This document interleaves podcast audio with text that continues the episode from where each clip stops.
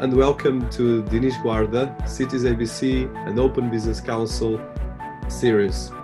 We are a fast growing YouTube and podcast thought leadership channel focused on profiling the global leading inspiring people, CEOs, authors, technologists, academics, and people that are framing and creating a new vision for our world, and especially looking at solutions how we can actually get better results for the problems that we are facing. In this channel, we've been actually highlighting ideas, products, inventions, software, books, and solutions to the multiple challenges and opportunities we face in our cities and our society. But we face especially, and we actually profile especially people people that are inspiring, people that are doing fantastic projects, and people that are trying to transform our world with all the areas and all the challenge from fourth industrial revolution to blockchain, AI, and all the frontier tech technologies that are disrupting and as well accelerating our evolution as humanity. These podcast series are produced and distributed on citiesabc.com and openbusinesscouncil.org and syndicated on intelligenthq.com, fashionabc.org, hedgethink.com and tradersdirect.com, our associate partners and as well media platforms. Today I have with us uh, quite a polymath and uh, uh, an expert in a lot of different areas. So I welcome Sleem Hasan. Welcome to our series, Sleem. Thank you. Good afternoon to you. So Sleem is a particular um, out of the box personality because he, he, he bridges uh, a huge amount of different areas that are quite complex to put in the same box. So he's a person out of the box, let's put it that way. But uh, what I like is that he has um, solid uh, academic background, a fantastic geographic as well, global background from Fiji to Pakistan, Nigeria, UK, uh, Japan, and Dubai right now. And as well, um, has been working in the, having studied in Oxford and Cambridge um, he started his career working in capital markets. And from the capital markets, he created his uh, company, um, Privity, in 2004, that has been growing to become one of the leading um, venture capital and as well uh, stage venture focus uh, organization with a huge footprint. So Sleem has as well an experience in the areas of, uh, of course, venture capital, Japanese capital markets, um, investor relations, securities, asset management, investment advisor, and has been working with leading platforms in terms of technology and entrepreneurs. And the, one of the things that I like particular is that on the top of this, he has a, a very diverse wealth of experience, both uh, intellectual, business, investment, entrepreneurial, but as well in the crossover between technology, art, and specific the areas of interfaith dialogue. And I think the picture on the back uh, highlights that as well. That I'm, we're going to talk about it. So I'm particularly excited because of this diversity is not common in most of the CEOs and most of the people leading business and investment relations. And as well is quite um, multicultural, but as well uh, very open to diversity, but as well to understand the world we're living in because I think sometimes we we have we struggle to understand the world because we don't do our homework. So Sleem, I'm particularly excited to have you on board and as well to to talk about a lot of questions and a lot of dialogue as well. And in this case, there will be more mind dialogue, not interfaith, but I think probably we'll have the faiths as well in a lot of different layers. So um, I want to start with the first question is so having this um, diverse geographic background and as well multicultural because like i mentioned you have uh, fiji pakistan nigeria uk japan and middle east. So this is actually a, a pot of uh, a melting pot of different cultures different religions different ways of dealing with business with cultural even interaction uh, for instance, Japanese culture, the UK culture, and of course, being educated in Cambridge and Oxford, which are two leading global univers- universities. So I would like to hear a bit about that background, that education, um, and as well where you start all of this, because I think it's quite unique, um, that background you have. Thank you, Dinis. Well, first and foremost, thank you very much for inviting me onto your show.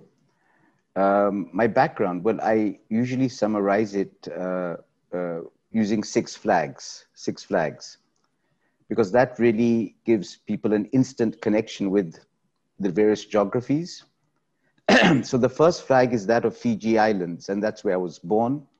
My late grandfather went out to Fiji Islands in the 30s to set up a law firm there.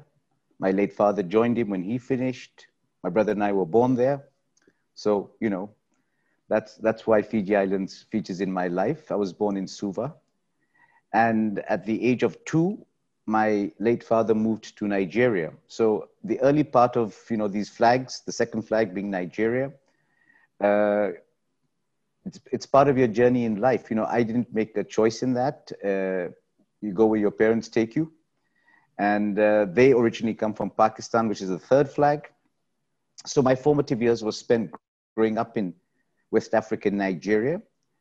Um, Nigeria was a, a, a English colonial uh, country. They gained their independence in 1960 and became a federation in 63. And I spent a lot of time in the northern part of Nigeria, first in Kano, then Kaduna, then Sokoto in the northwestern part, 200 miles south of the Sahara Desert. So I effectively spent my childhood growing up in a desert. And this is important because it connects with something that happens in the Six Flag later on. From there, I went to the UK for, uh, from Nigeria to read mathematics at Oxford as an undergraduate.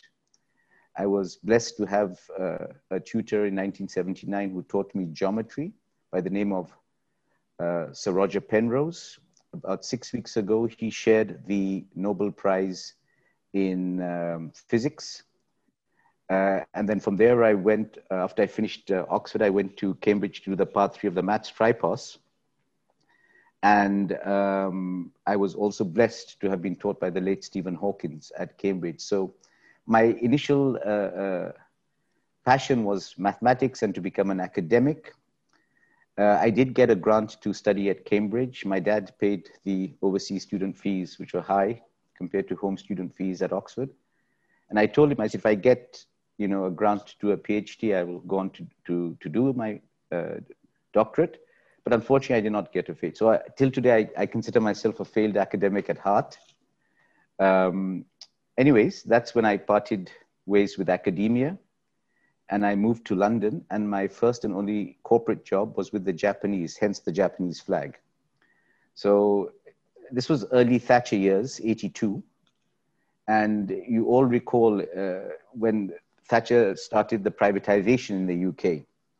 And during that period, uh, you know, a lot of uh, companies were cutting down, you know, not hiring, the, what I call the culling exercise. So it took a long time. It took about 11 months for me to actually land this job. And I remember going through a string of uh, rejections, applying to places and, you know, um, but I guess, you know, you have to exercise a certain amount of grit and tenacity and um, I guess when I look back today, these are some of the hallmarks of an entrepreneur. I mean, you just don't give up. If you're determined to do something, you just get on and do it till such a time when the event happens and then you look back and said, yes, it took 16 years to make an overnight success. That's the story of just about every single successful entrepreneur that I have heard of, read about. And those, those traits are, are common, I think, uh, across all entrepreneurs.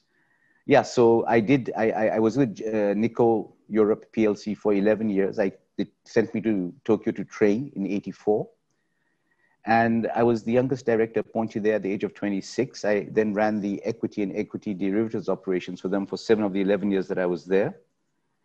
And um, at some point, I hit a glass ceiling because I'm not Japanese, you know. So I went to the uh, chairman at the time and I asked him for early release and that's when I really uh, planted the first seed of entrepreneurship for myself. I went out to set up my own business. In fact, my first startup was not Privity, it was Hasan Financial Corporation, which I founded in 1996.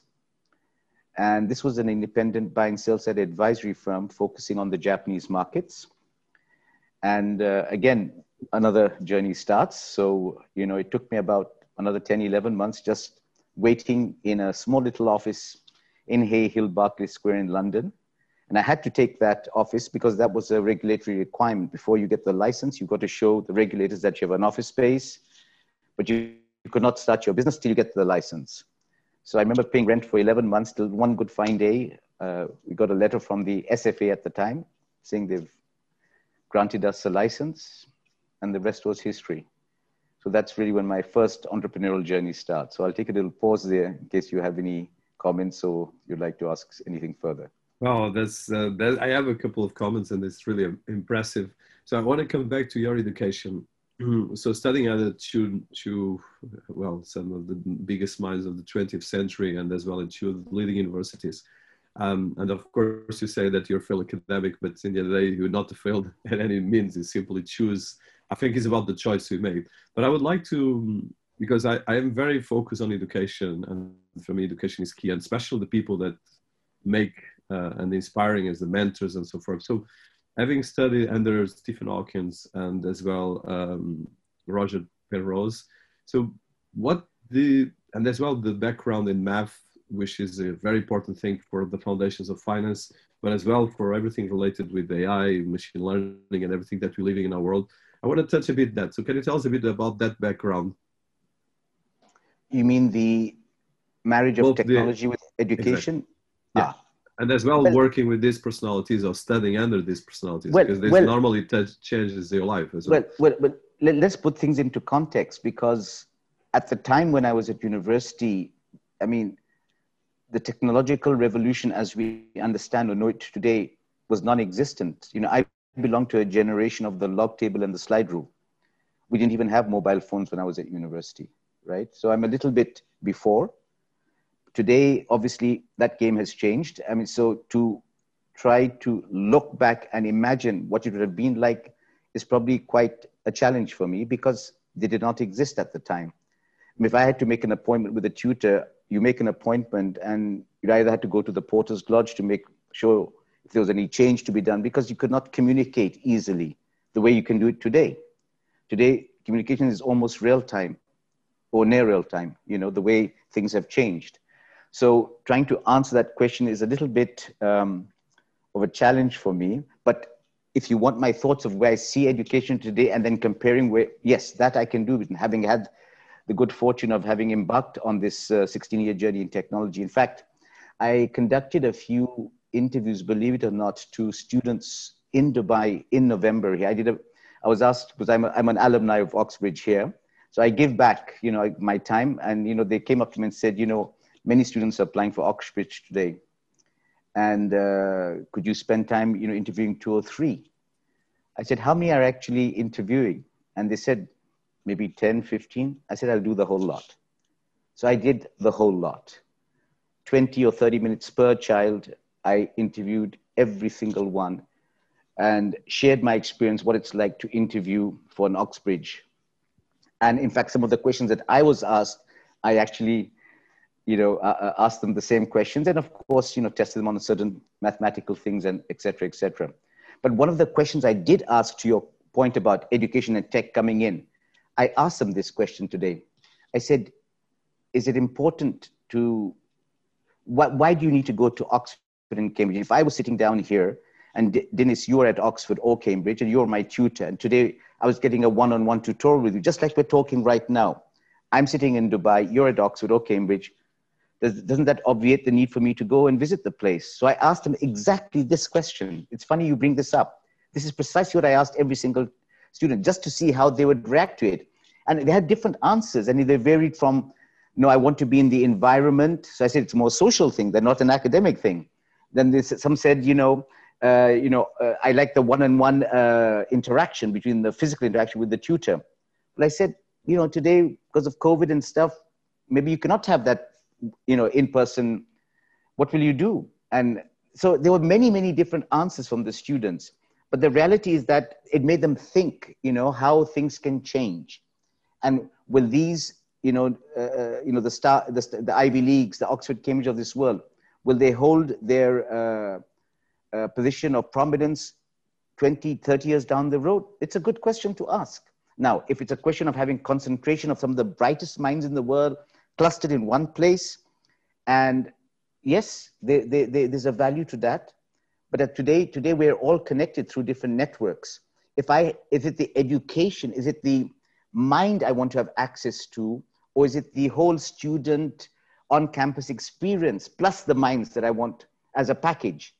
So uh, these are some of the questions that I, you know, it was good to hear some of their answers. So coming back to uh, Professor Stephen Hawkins and as well Professor Penrose, because one of the things, at least for me in the university, that marked me was definitely some of the teachers uh, that uh, that I had. And actually, actually, in my case, was actually some of the the other teachers, people that I respect, that I interact because I was in university.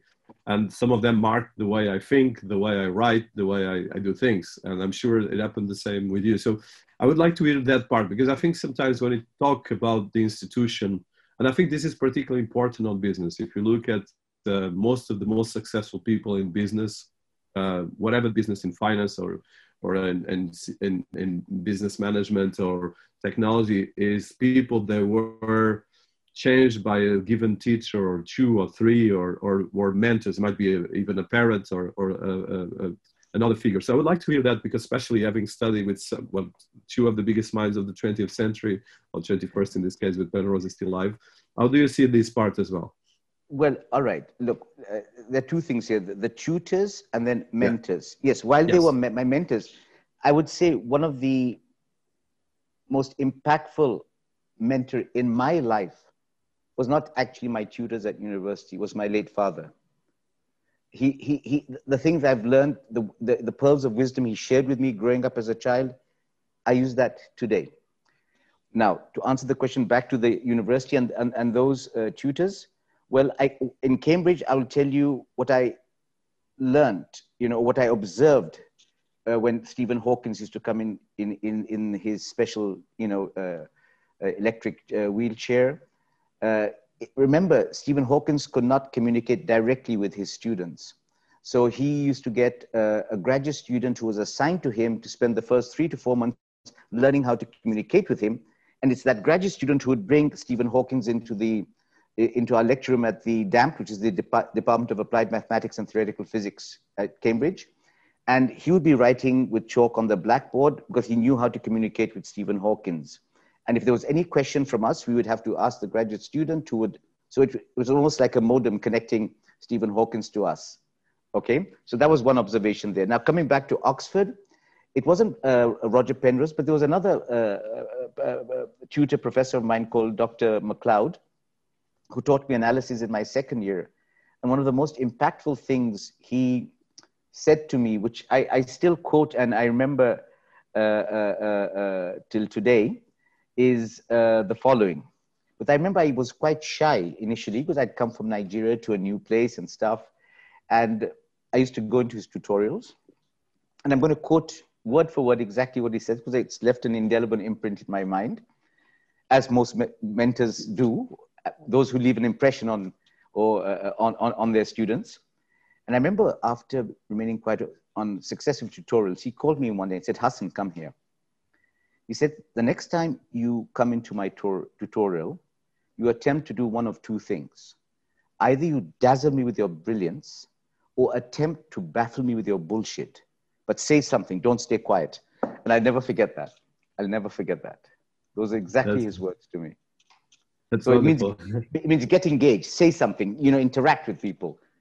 So before we go to, to your business acumen and as well the different areas you've been doing, so I want to come back to your uh, cultural background. So um, I could just mention Nigeria. Um, well, right now is becoming one of the leading global economies, but when we studied was probably still under the colonial influence and a lot of different things, and as well Pakistan and Fiji. So all these things mark a person, and of course Japan, which is a massive as well culture on its own, a million, million, well, it's thousands of years culture, but with a lot of challenges as well, and very close.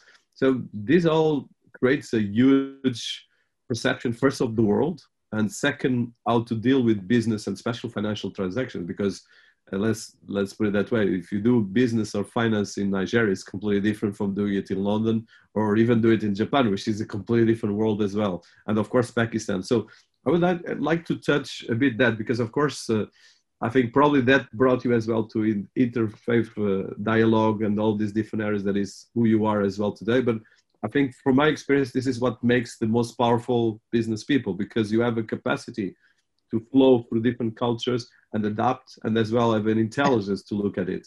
Um, and it's more important than ever in our world. It was always important in history.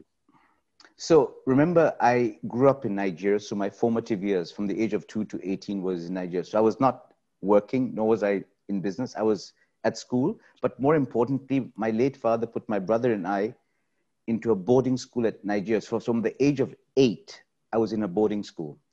And then from the, that was my primary school. And then from the age of 11 at secondary school, where, where I did my O levels and A levels, the English system, right? The secondary school I went to, my brother and I were the only two non Nigerians in boarding school. And this is very, very important. Why? Because they were uh, non Nigerians who attended school, but they were all day scholars. When I look back today, going through a Nigerian you know, boarding school, secondary school education in Nigeria back then, I don't know, I cannot speak for it today, but certainly back then, um, to me, this was perhaps almost the first seeds of entrepreneurship that were being sown without even me realizing it. Why? You learn how to sink or swim. You learn how to interact with people. You're doing things that you could not imagine doing under the most stringent of all conditions. And I'm talking very, very primitive uh, conditions, which today, if people, if I, if I talked to about them, people will, will, will, will not be able to relate with. Yet that's the path I went through from a very young age. Today, you throw any curveball at me, you know, uh, short, short, short uh, uh, from, from a bullet to my head, I, I can survive it. I can survive it. Because of that education that I went through in Nigeria in the boarding school and that is something that I think uh, viewers or listeners to your show should understand. I mean, the, the power it gives um, um, students to deal and cope with all the various curveballs that get thrown at any person later on in life.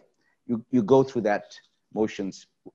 And, and, and at the same time, you have a lot of fun because you're making friends, you know, all the, all the things, playing games, going to school, you know, you, you get up in the morning, you're in the dorms, you you you you you have you have food in the in the dining hall then you go to the classrooms and it's an amazing amazing experience but wonderful experience in my in my opinion yes. No it's very powerful because like you mentioned it it gives you a strength. First of all it's like uh, being out of the water because it's completely different culture and as well uh, at the time i imagined the culture was much more powerful than than even now because we are more global right now than probably at, uh, when you were yes. a child. So that's quite impressive um, but, but, sorry, we, we, the, the other thing I want to mention is today, you know, people suddenly see Nigeria as, as you even mentioned a few minutes ago, as one of the, you know, growing growing countries in sub-Saharan Africa. I mean, it's got potential, it's got size, it's got scale, it's got a youthful population.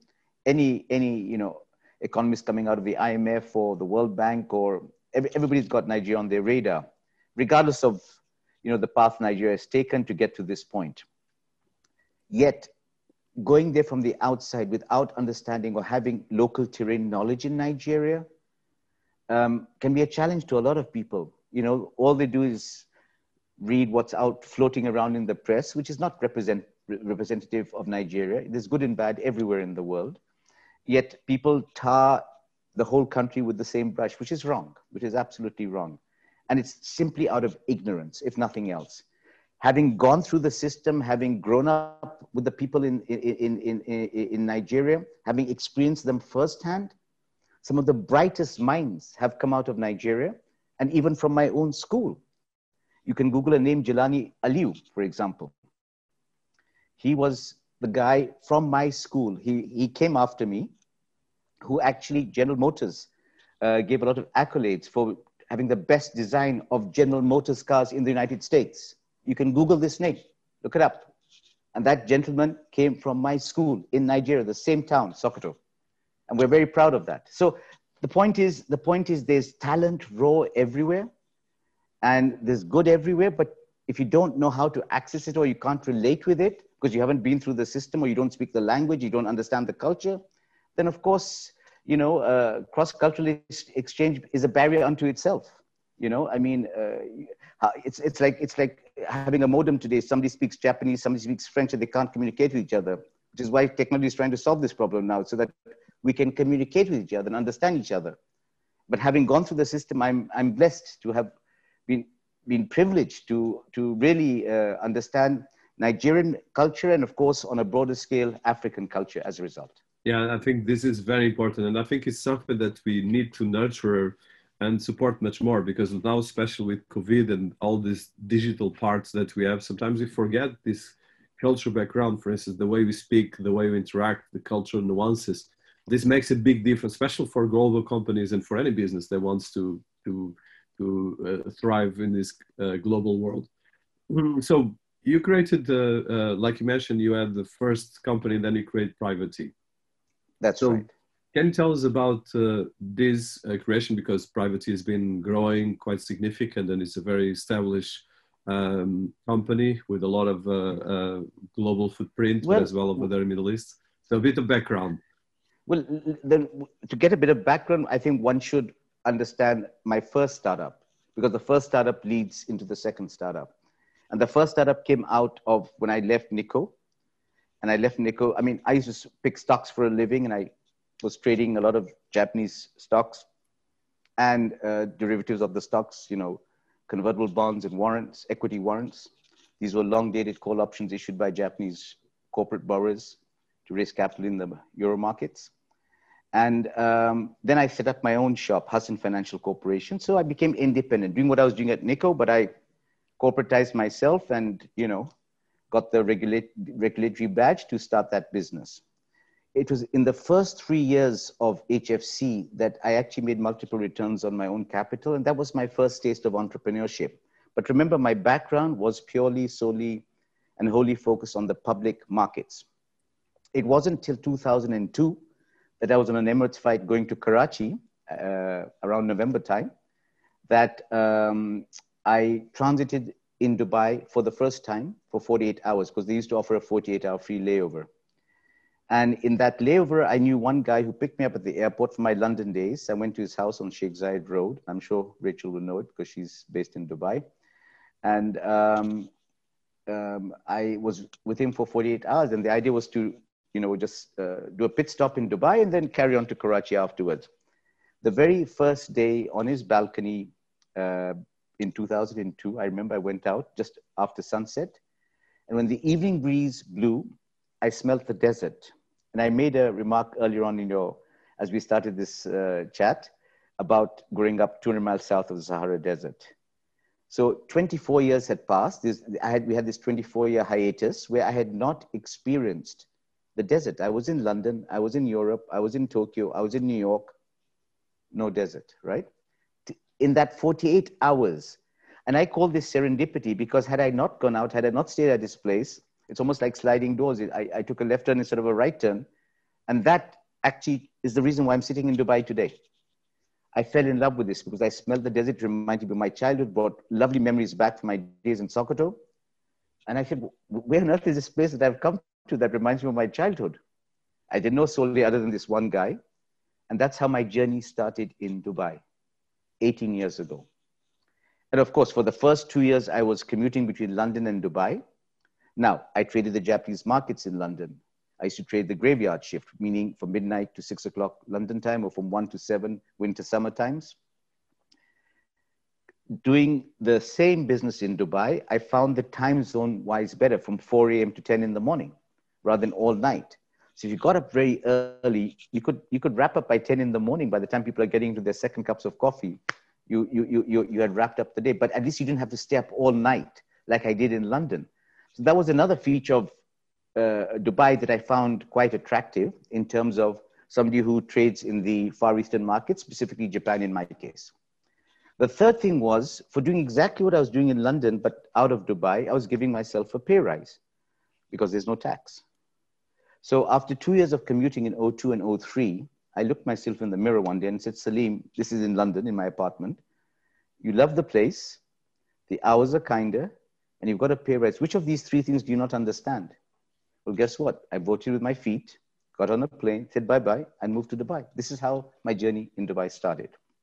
Now, having come to Dubai, I rented a place again on Sheikh Zayed Road in a building called Number One Towers.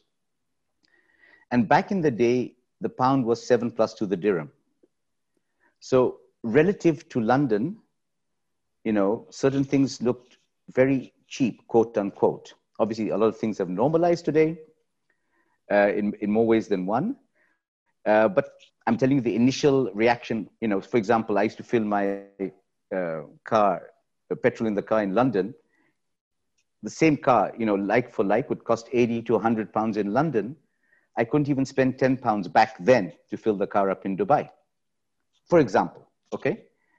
And um, so these kind of things were, you know, my first experiences of Dubai having moved here. But the very next morning when I get up to trade Japan, I remember I had no other business here. I just fell in love with the place and moved here. As simple as that. So I, I trade Japan, and then of course the market closes at 10 o'clock in the morning. And then I'm looking myself in the mirror. I'm like, what on earth have you done, Sleem? You're an idiot. You know, you've got up, you don't know soul here. You move to a country you don't know, but just because your heart's fallen in love with it, this is not a good enough reason. So that's when the second seed of entrepreneurship got sown. And I'm really walking you through the genesis of how Privity came about. And this is important because it was not planned. I didn't have a plan for Privity. It evolved through circumstances. So I looked around, and when I looked around Dubai, back then, Dubai was in build mode. I call it Dubai 1.0. And what do I mean by that? there were, uh, it was real estate and construction. It was one big, uh, you know, uh, cranes and uh, construction going on everywhere. And of course, I don't come from a construction or real estate background, so I, I, I did not relate or connect with it as much. So I was really trying to figure out, you know, what am I going to do after 10 o'clock in the morning after the Tokyo market closes? I mean, yes, I want to start. Should I should I open up a branch of the, that business here in Dubai and duplicate the costs? Doesn't make sense. Or maybe this is an opportunity for me to diversify away from the public markets in Japan because I was a one trick pony up till then, just focusing on one market for so long and see if there's a way I can get involved with something else. So I looked around and I, I then said to myself, you know, there's, I call it the sandstorm effect. I said, there's one way to really get to know a place or to get hit by a sandstorm. And having grown up in the desert, I know what sandstorms are all about. And there's only one way, uh, Dinis, and that is to stand inside it. There's no other way to get hit by a sandstorm. And that's what I did. So I went, got on a plane, went to Saudi, went to Qatar, went to Kuwait, went to Oman, up and down the place to get a recce of this region. And my conclusion back then was all these countries are at various degrees of um, in build mode, some a bit more advanced, some a bit less, but they're all in that real estate construction phase. Obviously, there, you know, there, there, there's the, the, government businesses involved in oil and gas in different uh, of, of the nations, but as in terms of development and stuff, they're all going through that cycle of course, when you're starting a new business, you don't have a track record, you're not connected, you're not, where do you start? Just like my first business, I, you know, invested in myself. Well, that's what I decided to do. So I came up with this idea of privity. And um, it's actually a legal term. And because I come from a family of lawyers, I've always been exposed to legal jargon from a very, very young age.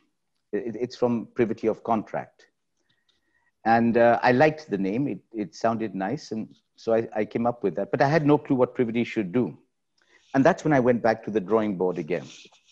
Now, a lot of entrepreneurs, the really clever ones, know exactly what they want to do. They have a vision. They want to go and focus and execute it.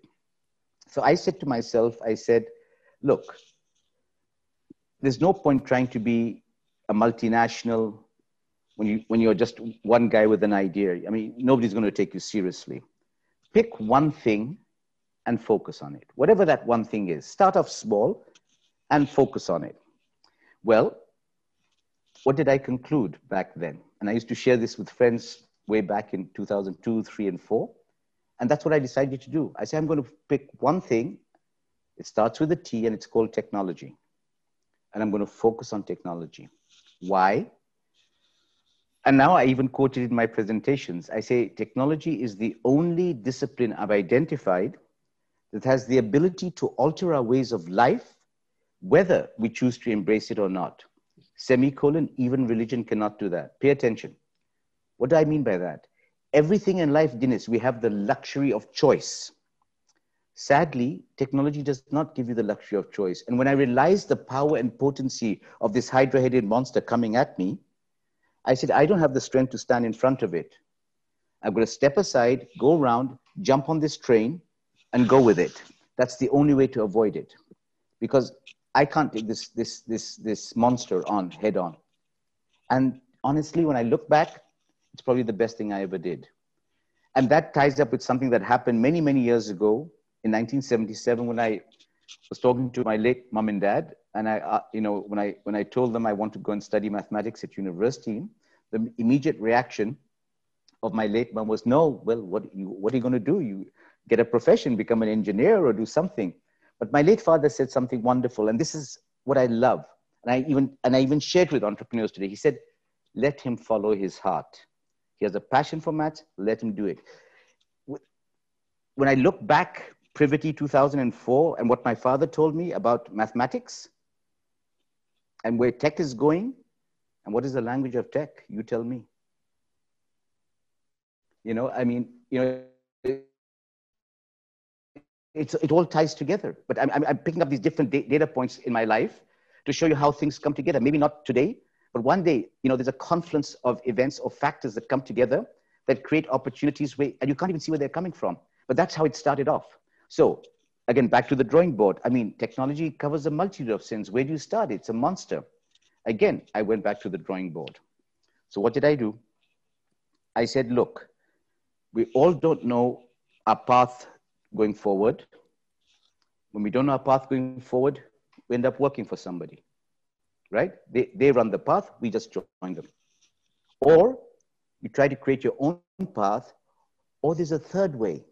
Each and every one of us is blessed because we all carry a rucksack on our backs.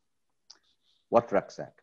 The rucksack of our past. All our data points are sitting on our backs. So that's all I did. I looked over my shoulder, looked in my rucksack. Sleem, what is it that you've done? Oh, you were picking stocks in Japan. Okay. If you were picking stocks in Japan, write in a sentence what you were doing. Just write in a little sentence.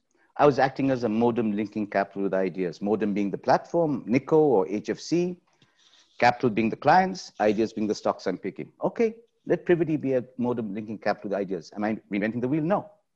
I'm just taking what I've done in the past taking it out of univariate space, putting it into multivariate space, corporatizing calling it privity, and giving it a name. So I'm giving it structure, right? But what capital and what ideas? That was the next question. So again, I went back to the drawing board, Dinis. And what did I do? Again, this is where, you know, the STEM, science, technology, engineering, mathematics, the way our minds work. Again, others can do it with all respect, but STEM and this is why I advocate everybody should do STEM, everybody in this world, because this is where the world is going tomorrow. So if I did it so many years ago and it's benefiting me today, well, I can share that information, you know. I mean, it, it is the language of everything that moves, you know, the laws of the nature, the laws of the universe.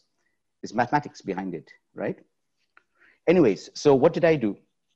I said to myself, all right, I was picking stocks in Japan. Hmm, okay. So what is this? It's a share in a company. I'm trying to capture alpha, you know, five to 10% alpha. Otherwise you buy a, a tracker, an ETF and go to sleep, right? You don't have to pick a stock. You only pick a stock because you think you're going to outperform the market on the way up or the way down. So, and remember that the year is 2004. I'm right in the middle of a Japanese bear market. Okay. I didn't make money at HFC in a bull market. I made money in a bear market. All right. So it's it's not that you cannot make money in a bear market. I've lived, I mean, the bull market finished in 89 when I was still at Nikko. I've, I've lived a bear market all my life. You know, uh, zero interest rate policies came out of Japan. I mean, the movie we're watching today in, in most parts of the Western world, you know, uh, I've watched that movie a long time ago. All right. So I'm thinking to myself, all right, these stocks represent shares in companies. If I, was to draw a Venn diagram, almost like the screens we're looking at today. You're on the left side, I'm the right side, and there's a line in the middle. If this was a Venn diagram, I was take, to take all the companies in the world and put them inside these two boxes. How many slices and dices of these boxes do I have to do to accommodate every single company in the world? And my answer was one. I draw a line in the middle. You're on the left side, and I'm on the right side. And every company in the world will fit in one of those two boxes. By that I mean it's either private or it's public. Yeah? And that line in the middle that's dividing our screens is called an IPO, Dinis. When I cross from the left to the right, I take a company public, and vice versa, you can take it private. But remember, my experience had been up to now, both at Nikko and at HFC, in the right hand side, the public domain, because I was trading on the public markets. I didn't know anything about the private world. I'm, I'm walking you through the process, what I call ratiocination, of how I arrived into the private world. Because that's not my background. But just, I, I walked, I'm just step by step going through it. And, anyways, I asked myself two questions. Question one What do I call this data point, the stock I'm picking on the public side? Let's reverse engineer. Let's go backwards. Mathematicians, engineers always reverse engineer. So I, I did the same thing. What do I call this company a day before it goes public? Late stage private, pre IPO, for want of a better phrase. So I started peeling the onion backwards, middle stage, early. Oh, at t equals zero, all these stocks I'm picking were once upon a time an idea in someone's head. Okay, kind of made sense. From t equals zero to IPO, I don't know that world. IPO onwards, I've been playing in the public pond for all my professional life up till that point. And then I asked myself a second question. For this 5 to 7% or 10% alpha I'm trying to capture in the public domain, what value got unleashed, unlocked by that same data point there from t equals zero to IPO? So I started uh, digging for data, Dinis. 5x, 10x, 100x, 1000x. When I saw those numbers, immediately a light bulb exploded in my head. I said to myself, this is the reason and purpose for Privity's existence. I want to find and go as close to t equals zero as possible and find these puppies for myself go and hunt for entrepreneurs. I love the way you think because it's very data driven and very structured, which I think it's key for business. And uh, and I think it highlights as well um, all your background and the way you've been putting things together. And, and that brings me to my next question, which is precisely about that. So, in your career, you've been going through the multiple changes in the capital markets industry and financial industry at large that has been lately being transformed by data, STEM, and technology. And this, like you mentioned just now, became actually the mainstream because in the end of the day, whatever you are in finance or in healthcare, you're dealing with technology. And precisely with that frame of mind that you just mentioned. Although most of our society probably didn't even look at that properly, especially our governments, institutions, but uh, you have been leading on that, especially the way you've been leading Privity is precisely on that. And I like the way you put it. So how do you see this going forward? Because one of the, at least from my experience, and I've been working with countries, ministers, and governments, and so forth, the challenge I've been facing, and even with education, is that we have a bit of a fragmented way of looking at this. And I think if you don't look at the way you put it, you're going to have a big challenge going forward. We might have a very dystopic world. So I would like to hear your views precisely on this bridge between the financial markets. We were actually the first industry to be completely digitized. 80% to 90% of transactions in the world right now are used using technology. And Nikko is one of the powerhouses that you work for, but as well, everything in trading and investment is all about algorithms, hedge funds, and very advanced um, technology. So I would like to hear that, and as well, how this brought you into the work you've been doing with technology, with venture capital, and so forth. All right. Well, obviously, I, I told you exactly how I came up to T equals U as, you know, how I moved from the public world uh, into the private space in search of alpha. Okay, that's all it was. When you're searching for alpha, you, you, you need to find a logical way of getting to that point. Now, obviously, picking a stock and picking an entrepreneur are two different skill sets. There is something in common, there's a lot to learn. But the last 16 years, I've been studying that world, learning that world. But who from? Not from VCs, but from entrepreneurs. All right? Um, yes, VCs have a certain structure, a certain process. That's fine. Um, I, am doing it in a different way. Uh, it's a combination of lots of different things. A lot of it is based on data, as you said, driven. My background is mathematical. That's the lens through which I look at everything. at the same time, I try to go and cut deals with entrepreneurs. I don't have a formal fund. I'm a fundless sponsor at Privity. And what I try to do is find interesting entrepreneurs, partner with them, work with them, roll my sleeves up, go into the trenches with them, and help them build and grow. Because only when you know and appreciate their pain points, you can try to help them. And, you know, as I told somebody once before, I said, you know, what mathematicians and entrepreneurs have a similar mind mindset because mathematicians are solving problems and so are entrepreneurs. So our way of thinking must be similar because that's that's what you, we both do for a living. Now, coming back to the ecosystems, um, let's let's start with one of the biggest ecosystems for entrepreneurs and VCs in the world, Silicon Valley. How did Silicon Valley evolve? If you go back into the history, there's something called a trihelix structure where three things came together the public sector, the private sector, and academia. Okay? One, two, three. They all came together, and over the years, they all learned from each other, communicated, helped each other. The ideas coming out of you know the academia, see if you can develop them, commercialize them, maybe work with the public and private sector to develop and grow that. That then morphed into the Pentagon structure, where you had the public, private, academia, entrepreneurs, and VCs, the five different you know points on the Pentagon. I put it now we've moved we're morphing into the hexagon structure. While all those five are important to build a flourishing ecosystem an entrepreneurial ecosystem there's one data point that is very very important especially in today's day and age and that's the quality of life and standard of living. Why? If you've got to attract talent and skills of people and you want to develop a very flourishing ecosystem well the chances are God forbid you're trying to develop in a war-torn area. Well, first you won't do that, but I'm giving a very, you know, extreme example. Nobody would go there, right? And even if people do come there, if they're not comfortable or happy or satisfied, the chances are because because it's not their natural environment.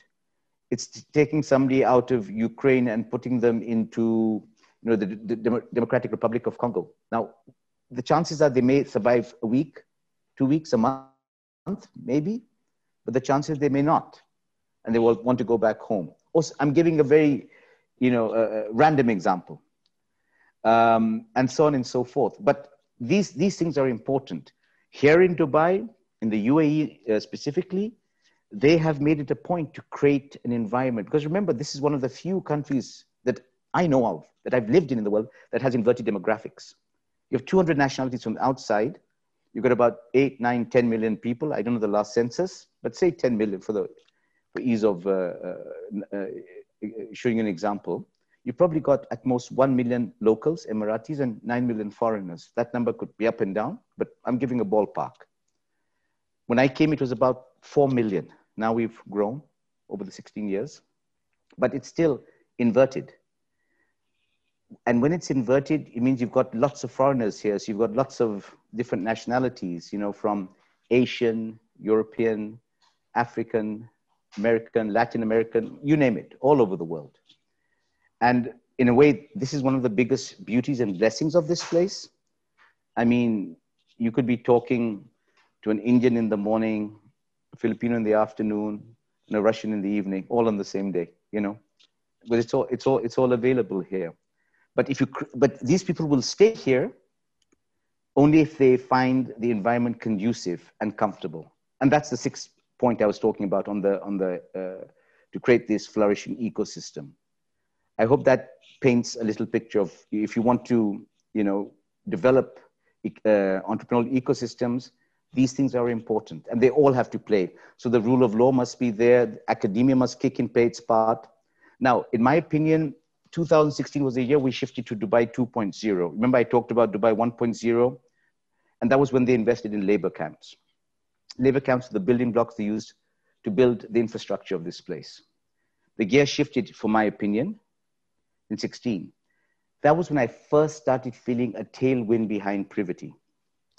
All right, what do I mean by that? In the first five years of Privity, it was a write off, nothing, because I was too early. And it was all still building, building, scrapers, you know, high rises, roads, hospitals, airports, whatever. You know, as an entrepreneur, that was my vision. I made a mistake. I came too early. Oh, it, it was what was meant to be. I don't think in an, if you embark on entrepreneurial journey, anything you do is never a mistake. It's either you succeed or you learn. You succeed, you learn. You succeed, you learn.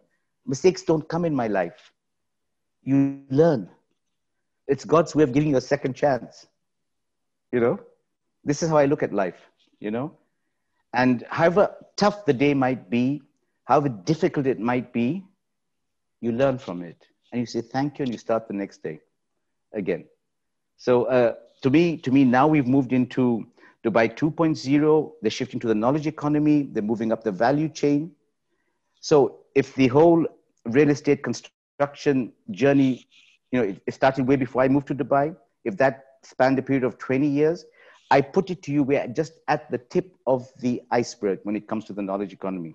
This is four years into from my starting off point, and I have a reason why 616, because that's when the Dubai Futures Accelerator started, the Blockchain Council of Dubai, lots of signs came up, you know.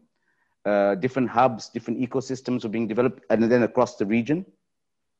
If that was the starting off point, this is not a four year journey, uh, in my humble opinion, Dinis. This is going to outlive me. This is a 30 to 50 year play. They're now working on, you know, sending uh, probes to Mars and rockets to Mars and all sorts of things going on here. And then, of course, as you know, the whole uh, Abraham Accord thing happened this year as well. Who knows where this journey and you know these these uh, uh, participations between different groups will happen. But if you want to focus on the knowledge economy, there's certain things you need to look for. And I, I see those signs, the, the green shoots of that happening right now. And there's never a better time in my life to live in a place than living in the UAE as a, than right now. I'm very grateful I took made that decision 16 years ago, and I believe the best is yet to come. From the way I look at things, yes. That's wonderful, and I love the way you put it because it's it's really the the sum of the different things. If you look at what makes uh, precisely a successful environment, is all these triple X's that you mentioned working together and working, enhancing each other. So I, I want to precisely, it's one of the questions I have here is precisely, so during, um, well, the, the journey of Privity and as well your journey in Dubai, you saw, like you mentioned, uh, Dubai being uh, an exotic point in the Middle East to become a powerhouse that is right now one of the most uh, visited places in the world and as well a powerhouse in terms of growth in technology development and as well in terms of uh, thought leadership in a lot of different things. Actually, it's probably one of the biggest brands that emerge in the space of 10 years, which is quite amazing because it's competing with uh, even London and other places. So, but as well, you mentioned as well all the ecosystem around the MENA, which is very important because all these countries are really growing. Yeah. So, do you see I, all of these things? Yeah, and and there's right. well a bit of some of the summaries sure. of you saw. So I, I, I want to put things in proportion to viewers. While Privity is a small firm, my vision is very, very big, right? And as, as I get more and more involved with entrepreneurs, the asset value of Privity could potentially grow. It's paper, but it has the potential. And remember, in any uh, venture type of business, you don't need all of your portfolio to do on one delta. And that's a term from the public market. You just need one. You get a Facebook or a Google out of your portfolio, well, the complexion of any VC portfolio will, will, will look very, very different. And that's the bets we make you know. And we're all looking for that outlier. And of course it's your good fortune to meet the entrepreneurs right? But to come back to your question um, how, you know the, the Privity's journey. So as i said the first five years was a write-off and that's why i got uh, involved in a couple of ventures back then that have got nothing to do with tech and that could be a proper segue getting into the whole thing about art because i got involved with an oil and gas venture in Nigeria, and I got involved with Ralph Heimans, the artist, you know. And th- that happened in my first five years. So when you look at my website and you see a tech portfolio, you'll see two things that are not tech. And to me, that's my legacy here. That's my journey because there was, there was no tech here when I, when I started, or at least I didn't come into contact with it. I'm sure there must have been, but it was still very embryonic. The way it's structured and way it's morphing today was not what it was back then when I started off. And that's why, as an entrepreneur, I, I didn't waste time after the Japanese markets closed. I I'd known of Ralph from way behind. And whenever you want to talk about that and talk about what's behind me, it's your call. But just to finish off the journey, so uh, in the last 11 years, I've done about a dozen or so bets in technology. Three companies didn't work out, meaning they've crashed. I've had three small exits out of the portfolio. First one came out of Chicago, out of Jay Pritzker's incubator in Chicago, a company called CareMerge. The second uh, uh, small exit I had was a company called Loyyal. That was their first blockchain technology investment that I'd done. They were focusing on the internet of loyal, uh, loyalty. And that company actually got picked up. It's based in San Francisco. It got picked up by the Dubai Futures Accelerator in their first cohorts in September 16. That was the first ever cohort of the Dubai Futures Accelerator. And back then, they received 2,274 applications from 73 countries. And the six Dubai entities on that platform picked 30 companies from the global pool. So less than 2% of the application pool. Of those 30 companies, one came from my humble portfolio. It was called Loyyal. And that's part of the journey here today. And the third exit I had was a company called Boloro. And that came out of uh, New York. It's a, a, company focusing on mobile payments and authentication. And yeah, so it, uh, this year I made a couple of uh, few more additions to the portfolio, one out of Holland, a company mobility as a service. And then more recently, my first ever MENA GCC UAE startup called Verifax. That's the first one I've ever done in the region in 16 years. And that happened this year, right in the middle of COVID, you know? So yeah, so there's opportunity, you know, and as long as you've got an open mind and you're willing to hear and listen to, you know, everybody, there's, there's a chance you'll meet these people. But if you uh, narrow-minded and blinkered, and you're not open to talking and to people, then the opportunity will not knock on your door. Completely, and, and that is very uh, very special, and I like the way you put it as well because it's about the people and the ecosystem we build around this. So Correct. Th- this this brings us to the, my next question, and uh, uh, if you still have time, I still want sure, a couple please. more questions. So please, please. one of the things that is very powerful in your vision is this capacity to look um, over different disciplines, different areas, and as well the interfaith dialogue, which is very important because especially in a world that is very divided, and especially the last couple of years have been very tricky. Um, so how do you see this? And you have as well a beautiful painting behind you that reflects that. So probably can use that. But I would like to see this work that you've been doing in interfaith dialogue and focus because I think this although it goes to religion, it goes to culture, but it goes a lot to business as well. Because I think part of the success of Dubai, like you mentioned, is this capacity to have different organizations. And if you look, any metropolis that has been successful in history of mankind are the ones that are able to put all the different cultures coexisting. All from Mesopotamia to Israel to um, to, of course, uh, um, Austria in the beginning of the 20th century, London, Paris, they were always inter- intercultural places. Even yes. if normally sometimes the history forgets that, but yeah, I would like to, to hear a bit about that work you're doing and as well so, your so, passion. So yeah, absolutely, I'm, I'm happy to share that. Um, there are a few observations I will make because I, I, I will certainly take zero credit for this.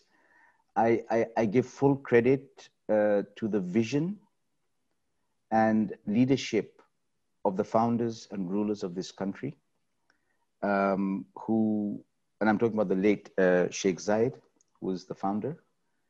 Um, some of his sayings, if you read about what he said, what he believed in, um, really sets the, and I'm, I, I, don't mean this in a hollow way, sets the standards for humanity, really. And I fundamentally believe in that. Then you superimpose that you know, if you if if you've got if you're thinking of building a house, you first do the piling and plumbing and making sure that the house is firm. Well, that's what Sheikh Zayed's vision was. He wanted to make sure the the the the, the, the bedrock of this nation that I'm building is solid. And how do you make it solid? You have to make sure there's equality for all, there's tolerance, there's love, there's openness, there's communication. These are the, these are the things you need right? You won't enjoy all this if that was not there. Your house would be shaky. So if you're building a society that's not based on these sort of tenets, how do you expect the house to stand? how do you expect the house to stand? You know, and it, it needs really the vision of leadership because once my late father used to tell me it takes the person on the top to set the example, everybody else falls in line. You know, I talk about my own country. In Pakistan, people eat this uh, something called, uh, you know, pan, which is uh, betel leaf. And of course, then they, you know, they decide to spit it out, which is in a Western society, it'd be frowned upon. It would be considered very gauche, right? Yet the same people, if they came here, A, they won't eat it because it's not allowed here, but even if, say, they were, were able to do so, they will fall in line because the leaders set the example. Somebody who might litter, you know, the streets or do something back home will not do that here, you know, because you respect other people and you respect the environment and you respect your fellow person so that we can all exist in harmony. Now, that's on the one side. then, when it comes to my own fundamental beliefs, Dinis, I always ask these two questions to anybody, regardless of color, creed, religion, race. And, then, and I'll ask you the same question now. Dinis, how many hours are there in your day? Answer. Same hours of anyone else. yes. Thank you. So you have 24, I have 24, Rachel has 24, Hanaldo has 24, and and so on and so forth. So, on what basis is Rachel's time more valuable than yours, or yours time more valuable than mine? Because in mathematics, this is a constant. And the first differential of any constant, as you know, is what? Zero. So, on what basis is somebody saying my time is more valuable than yours? This is how I think. Second, so, it, and, and the corollary that we have to respect each other's time because it's finite and it's a constant and it's the same. So we have to respect each other's time, number one. Number two, we take four of us on this, on this screen right now. And we ask each of us to take our left wrist up and do a little cut. Now, if the color that came out from any one of us is different from red, I would like to know about it. So this is how I look at humanity. We're all the same. There's no difference. Zero difference in our structure and the number of hours that we have in a day or the time that's leased to us in life. Our time is leased to us. We don't have freehold, we have leasehold. And anybody who comes from the real estate world will understand that. Why? Because there's a day we are born and there's a day we die. Right? Each of us. One box has been ticked, the other one, God give all of us long life and health. But this is important. And once you realize the importance of having your time, your life, the, the time in your life being leased to you, it makes you think differently. So I will leave it at that. Because I no, can get very deep. I can, I can get very deep and philosophical into this, but these are, this, no, these, no, are my, these are my thoughts. But it's very inspirational, and I like as well the way you synthesize it and summarize it because it's very important. And I think it, it's, it is key because if you don't face this series, you won't uh, get the results as well. So that brings me to the next one. So you've been nurturing a special uh, passion for arts and uh, and they've been actually creating as well an ecosystem around that that actually complements as well probably your work on technology and entrepreneurship in a lot of ways and in technology. Yes. yes. So can you tell us and elaborate how you've been seeing this? Well, look, look. I mean, both my wife and I, we've been collecting art, you know, independently, and then of course after we got married, you know, I first started. I think I, I bought my first piece ever in New York in the middle to late 80s so a good 30 plus years ago. And I, again, whilst I'm no, you know, yes, I'm a collector, but I'm not, I wouldn't call myself an expert by any stretch of the imagination. I have a very simple and fundamental approach to art. And I think I shared some of that with Rachel when she came in the other day. I said, you know, your pockets got to afford it and your eyes got to like it because it's hanging on your wall. So if, it's, if you don't like it, a, and you can't afford it, well, if you can't afford it, you won't buy it. But if you can afford it and you buy it, you better like it because it's going to hang on your wall. And you don't want to see something hang on your wall that you don't like, right? It doesn't make sense. So those are my fundamental beliefs in, in, in, in acquiring art. But when it came to this particular gentleman whose painting is behind me, and this, this painting, you know, uh, uh it, it's almost like, you know, when you drive a motorcycle with a sidecar, right? this this journey of this artist has almost become like a sidecar in my life. It's not my main line or business, but where it's taking me to and what is happening in the region that I'm in and the message of this particular painting, how it evolved and how it transpired, you know, um, I have no words. In fact, I recently actually gave a podcast specifically on this particular journey, this 20 year journey of mine, which I won't, I won't go into the all details, but uh, you, you, can, I, you can reference it here. But it was all about an artist, my journey, a papal visit, and the Abraham Accord, all in one. And the journey started 20 years ago when I had the good fortune of meeting Ralph Heimans, Australian born, a Dutch father, Lebanese mother. He was living in Montmartre in Paris. And, um, you know, I got a call from a friend of mine at Lehman Brothers and said, Do you want to meet Ralph Heimans? And, you know, I, I immediately said, Does he trade Japan? And the guy said, No, he's an artist. And I'm and by the way, this story, uh, Dinis, is one of the biggest lessons of my life as well. Today, somebody knocks on your door and says, I want to talk to you, Sleem. My door is open. I do not say no to anybody who is kind enough to reach out to me for the first cup of coffee. You know, and uh, that's just my nature. Because if I hadn't met Ralph, the story that unfolded over the 20 years is actually one of the most beautiful stories of my life. And it's got nothing to do with tech. It involves, yes, art. And it involves this painting behind me called The Dialogue, whose subject matter is interfaith. As you can see on the left, that's the uh, Dome of the Rock in Jerusalem. And the three gentlemen on the right, they're standing, represent all three uh, of the Abrahamic faiths Islam, Christianity, and Judaism. And this is early days Dubai. I just started Privity in 2004. And uh, after a year, no tech. Had a team of seven people.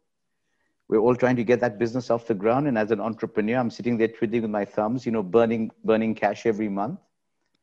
And then I had an idea. I said, look, I'd met this guy in London and I'd commissioned him actually on the spot. And that's a separate story. And I said, let me reach out to him and see maybe now he's my friend. I was his, you know, client and maybe we could become business partners. And we did. And this was the first commission Ralph did in Dubai 15 years ago. Was the client asked him to paint something that depicts the region 15 years ago and focus on interfaith. Now, as it so happened, after the painting was complete, Ralph flew over to Dubai for the first time to hand it over to uh, the client who had approved it, paid it, everything. I was one year old in Dubai. And when we unveiled it in his office, he took one look, and guess what? He flipped. He said, I don't want the painting. Why? Well, there's a guy wearing a kippah, a yarmulke, and um, that was it. I did not know what to say because I was one year old in Dubai. This is a very influential guy. So we gave him his money back. We walked out. Ralph was crestfallen, and you know, I, I didn't know what to say. And I actually turned around to Ralph. I was his, you know, his business partner. I wasn't legally or contractually obliged to do anything, but we felt bad. And I, and I turned around and said to Ralph, I'll acquire it. And uh, honestly speaking, you know, I love his work. I loved it when I commissioned him 20 years ago for myself. And that's on my website. And that's how I've had the dialogue for the last 15 years. Now, the story that has unfolded in the last 15 years is nothing short of a miracle, if you ask me. He got his first Royal Commission in 2006, Princess Mary of Denmark. He was chosen as the only artist by Buckingham Palace in 2012 by the Queen for the Diamond Jubilee to paint the Queen. That painting is at the Westminster Abbey in the UK today. Fast forward, you know, uh, uh, 17, you know, there was a whole write-up in one of the magazines here about an interfaith art. Fast forward 1819, there was a big announcement that history is going to be made in this country in February 19 when Pope Francis visited here and conducted a mass in Abu Dhabi for about 100,000 Catholics, Christians. And guess what? Every paper, newspaper, articles, and I've collected all this information, talked about the two words that the Pope cared about and Dinis, guess what those two words are? One is interfaith, the second is dialogue. And that's when I kind of, I said, what is going on here? This is a painting, subject matter interfaith. It's called the dialogue. and anyway, the journey continues. And, and then, of course, um, you know what happened on August the 13th when the announcement happened of the Abraham Accord. And on September the 15th, it became a reality. The relationships got normalized at, at White House, signed by, you know, signed by uh, ABZ and Uh, Netanyahu and Donald Trump. You know, they were all there, all covered by the press. And for me to look back and say, you know, here's a time where a certain person here in Dubai had certain views about this. And today the leadership have taken a totally open view to normalize these relationships. You know, I, I, have lived both times in Dubai. And yet I stood by Ralph 15 years ago. And that's what's behind me is testimony to what I did 15 years ago. So to me, it's delightful to know that today you know, 50,000 Israelis have already visited the UAE since the Abraham Accord has been announced. That was in the Jerusalem Post as of this morning or yesterday. You know, and so many things are changing here. Now, whether it's where it will go, how it will happen, how to evolve, time will tell. But I mean, I've lived these moments from that time. So, interfaith dialogue to me is paramount between people of the universe, people of this planet it is paramount. You know, you don't achieve anything by trying to uh, force people to. You have to be open. You can respect each other's views. You can agree to disagree, but with respect. With respect, because first of all, we're all equal in the eyes of whatever. Doesn't matter how powerful you are, big you are, or small you are. You're all equal. These are my fundamental beliefs, uh, Dinis. You know, I give you respect, you give me respect. So, so I think uh, uh, probably in order to wrap up, and I think I have quite a lot of questions, but I'll try to wrap up right now. We've been passing one hour and a half. So, um, we've been in a very particular difficult year, and of course, I have uh, uh COVID-19 has been a disruptor in many ways. Uh, of course, over there in Dubai, there was the Expo 2020 that's going to be probably right now 2021. There was the Olympic Games in Japan that were delayed as well. Um, so it had been an impact on health, financial, and economics, but it's been as well a fast forward accelerator of digital and technological transformation. I know that Dubai has been prepared for this for a long time because it's one of the most advanced. But in general, from your experience as an investor, as someone that is in this multi ecosystem ecosystem of VC investment early stage and as well more advanced, how do you envision this in terms of macro in our society? How do you see this, especially with your experience and different hats that you have? Okay, I mean, I can vouch for that. So whilst you know COVID was a curveball thrown at all of us, you know, it came just literally as the year was starting. Suddenly, it all by February, you know. Uh, but yet, I can say, you know, by God's grace, the last five months for Privity my tiny little business here has probably been the busiest in the last 16 years. The last five months, last 150 days, just in terms of my involvements, my discussions, you know, the opportunities I'm seeing, and it's all tech. It's all tech. But that's the bet. My vision of 16 years ago, when I talked about the only discipline that has the ability to alter ways of life, that was my vision 16 years ago. Am I surprised? No. Uh, uh, uh, is my is my vision uh, vindicated, validated? Yes. Is it the beginning? Absolutely yes. Will it continue? Absolutely yes. The genie's out of the bottle? Absolutely yes. So we have to balance things now. Now, it depends where you are in your journey in life. I'm not the 30 year old that I was, so maybe I'm not as nimble as fast as I should be. But at the same time, we all have to understand the impact of this. And for those who uh, um, are less fortunate than us and ourselves, we have to help them as well. We can't leave them behind. Nobody should be left behind. And technology can do that in a, in, in a proper way. The governments have to think about that. You cannot leave people behind in this.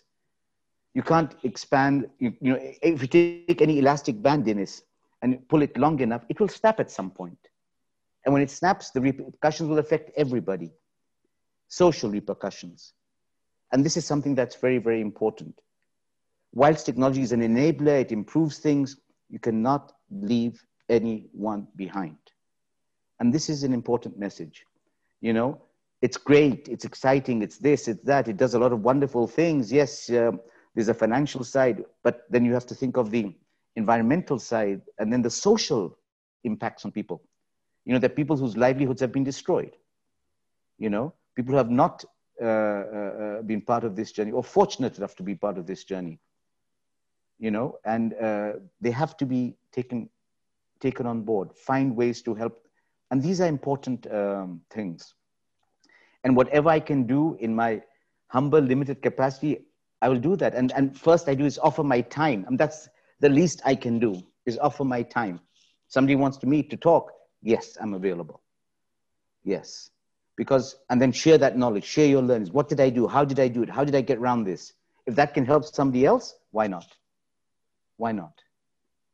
You know, um, uh, so nobody can say, oh, uh, they're too busy or they're not. We're all busy, but help people along the way. Even if everybody was to help one other person, multiply the multiply effect, you lift more people out of it, you know?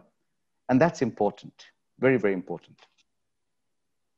No, that, that is very inspiring. And I think it's probably the most important thing right now, this capacity, because like you mentioned, your, six, your last 16 years have an, epil- an epilogue in the sense that you are right now accelerating all this because you put the, the roots. And I think the roots and the foundations are really important. So as the last question, and I think probably because you are as well uh, besides being a, a, successful business person and investor, you are as well uh, a man of ideas and, and as well a thought leader. So uh, you touch a lot of things from education to uh, the importance of intercultural and interfaith art and coexistence of technology. But uh, you touch as well, just in the last uh, answer you made, the importance of the, the different relationships between society. And I think this is for me one of the areas where I see probably more disruption because definitely if you look at uh, well even people like us in technology we have access to more capacity of, of changing of making money than most of society and this is creating a huge disruption in terms of perceptions and in terms of the way we see even reality because it's becoming a bit of for instance you see the united states a lot of people are not believing in something that is obvious or in other countries. So how do you see these things, and especially this kind of a, the dark side of technology, and as well the challenges it, it, on it's this? Not the, it's not the dark side of technology. It's the dark side of people who choose not to see some of the most fundamental things in this world. Now, going back to where I grew up, right? I'm not of the African, uh, uh, um, from an anthropological point of view, but I grew up in Africa right? I grew up in Africa. I grew, I grew up on African food, African culture, African language, African friends. And I grew up on a lot of Black African American music. Some of the lyrics that I learned as a child today guide me and tell me about fundamental flaws in this world. And I'm going to share some very powerful, impactful lyrics with you here. And the former, the, the late Robert Nesta Marley, Bob Marley, talked about, he said, and I quote, until the color of a man's skin is of no more significance than the color of his eyes, there'll be a war. All right? Listen, listen to those words. Listen to the words. When you look at uh, a, a, person with green eyes, blue eyes, uh, brown eyes, you accept it. So if the eyes don't matter, why should the skin? Number one, number one. Just think, just, just let that sink in for a second. And then, and then the people who do differentiate on that, shame on them. Shame on them. I say that openly, unabashedly. Shame on them. Because that's not the way I see society. And that's one of the other things I like about technology because it transcends color, creed, religion, race. When I look at technology today, it transcends it. Today, in fact, I was having a conversation earlier on today with an entrepreneur who had come from Israel. And, you know, they were talking about, now they talk about in societies about gender this, you know, diversity that. And I, I go on to say, honestly, these are subsets of just one thing. Why don't you just focus on intellect? Let the best brown lesbian be the founder that you're going to back, or let let the best blue, you know, whatever. Go for the intellect, the smartest mind. If it comes from a woman, welcome. If it comes from a black guy, welcome. It comes from a, it doesn't matter, color, creed, religion, race, gender, it doesn't matter. You want the best. Who is providing that? You know, it should not be labeled in terms of this, uh, you know, segmentation. It's in terms of intellect. And that is what I care about. So whether it comes from a guy, a girl, a, a donkey, a sheep, a camel, I don't care. If it's solving the problem, great. Welcome. Let's do it. And that's how I think. And I could not say, um, I could not agree more, let's put it that way. I want to thank you, uh, Sleem. It's been a wonderful and inspiring journey. I think I have still a lot of things, but we'll probably do a second one for sure. You, have been, you've been too kind. You've been too kind, Dinis. And I really, really thank you for reaching out to me. And I, I would also take one little second of thanking my dear friend Dee for connecting us. I just so I want to mention a little thanks to her. If she gets the chance of hearing this, I hope she'll she'll know that I thought of her as well. She's a lovely, lovely soul, and her husband Mickey, they're dear friends of mine. But they connected us, or she did connect me with you. So I'd like to thank her. A special thanks to her. No, no, we'll be, and uh, she, I'll, I've been connecting with her, and I'll I appreciate it as well. No, thank you. And it's about people. That tells us that it's about people. It's about the way you put an intellect as well. I appreciate it. We're going to um, yeah promote it. I think it will be a great uh, uh, uh, series for, for everyone to listen because you're an inspiration as well um, all the different areas that you touch are really amazing and uh, and that brings a lot of things and definitely I want to follow up in, in, in the next one about ideas and very God willing things and and take this opportunity I wish you happy holidays and all the best for 2021 since it's the festive season so enjoy with your family enjoy your time and uh, may, may God bring a, a better 2021 for all of us and for for mankind thank you so much I couldn't agree more Cheers. Right. Thank you so much. Bye bye.